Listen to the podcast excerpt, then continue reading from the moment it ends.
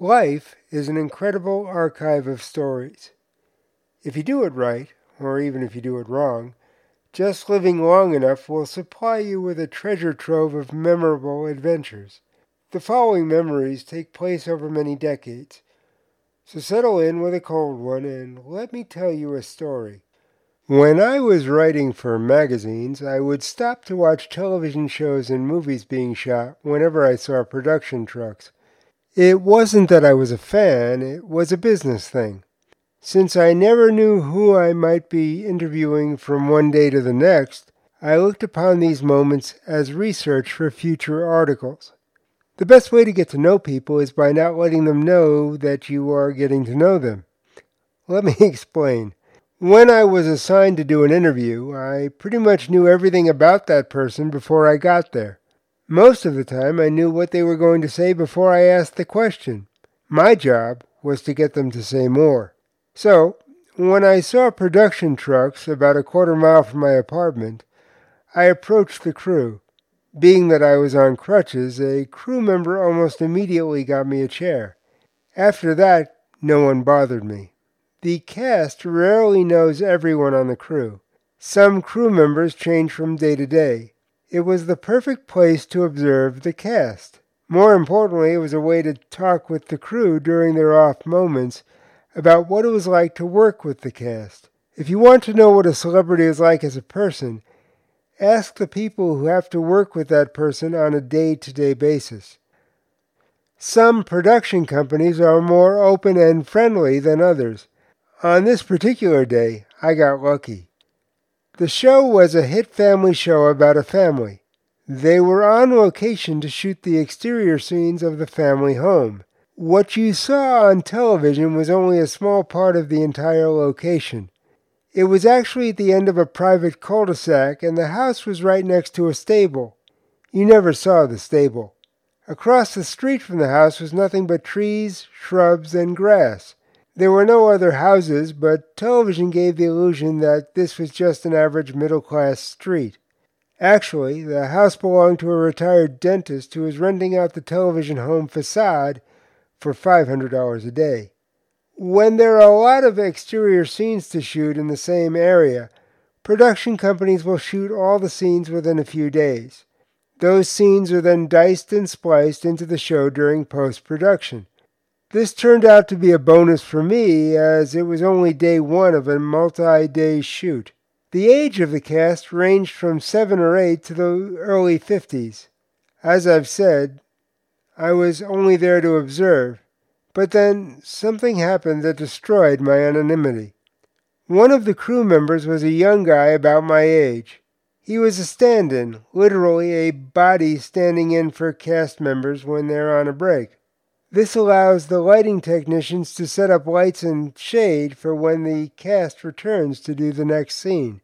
These jobs usually go to family and friends of the cast. Paul, as it turned out, was related to one of the cast members. He had grown up in New York, and that was only one of the things we had in common. We quickly became what would turn out to be lifelong friends. Because of this impromptu friendship, after the exterior shooting ended, I was invited back to the soundstage. It was a more intimate setting, and I began to lose my status as just an observer. Over time, I found myself being adopted by this television family. They would include me in group conversations that would sometimes verge on being group confessionals. During one of those moments, I half jokingly reminded them that I wrote for magazines. One of the cast members turned to me and said, We know that. If we didn't trust you, you wouldn't be here. Aside from Paul, I found myself growing closer to one of the cast members. She came from a show business family. Her mother was a casting agent for child actors. Her brother had been one of the stars of another family show about family a few decades earlier. She was smart, beautiful, and a little bit of what I like to call good crazy. Because it was a large cast, unless that particular episode focused on her, it was a few days on set and a few days off. We started spending her days off together. She lived in Santa Monica pretty close to the beach. she could get me to do things I would have never considered doing. One time in particular, I found myself sitting on the back of a motor scooter, crutches across my lap, while we went in search of sushi bars and sake. It was a crazy but deeply satisfying period of my life.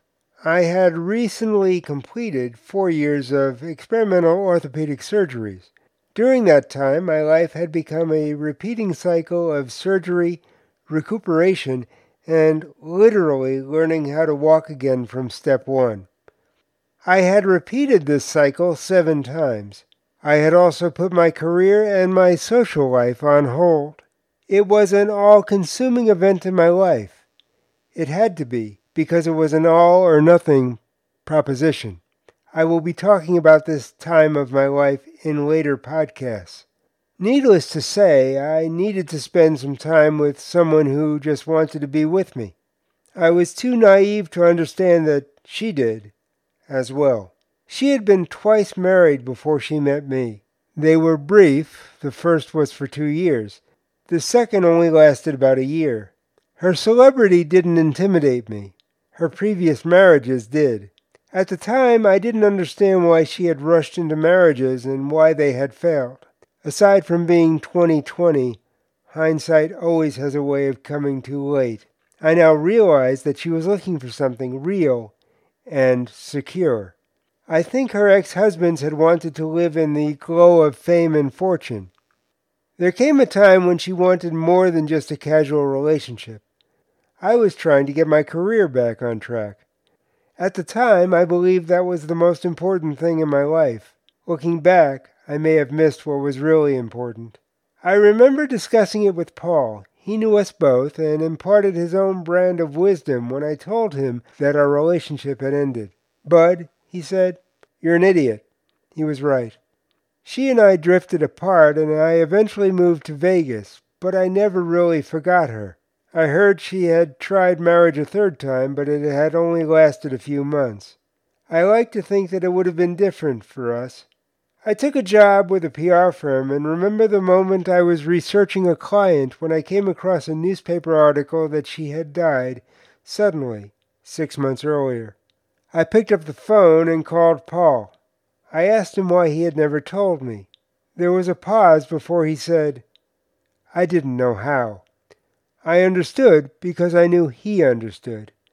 I think what really separates us humans from the thousands of other species on this planet is not the roads we travel or the ways in which we travel them.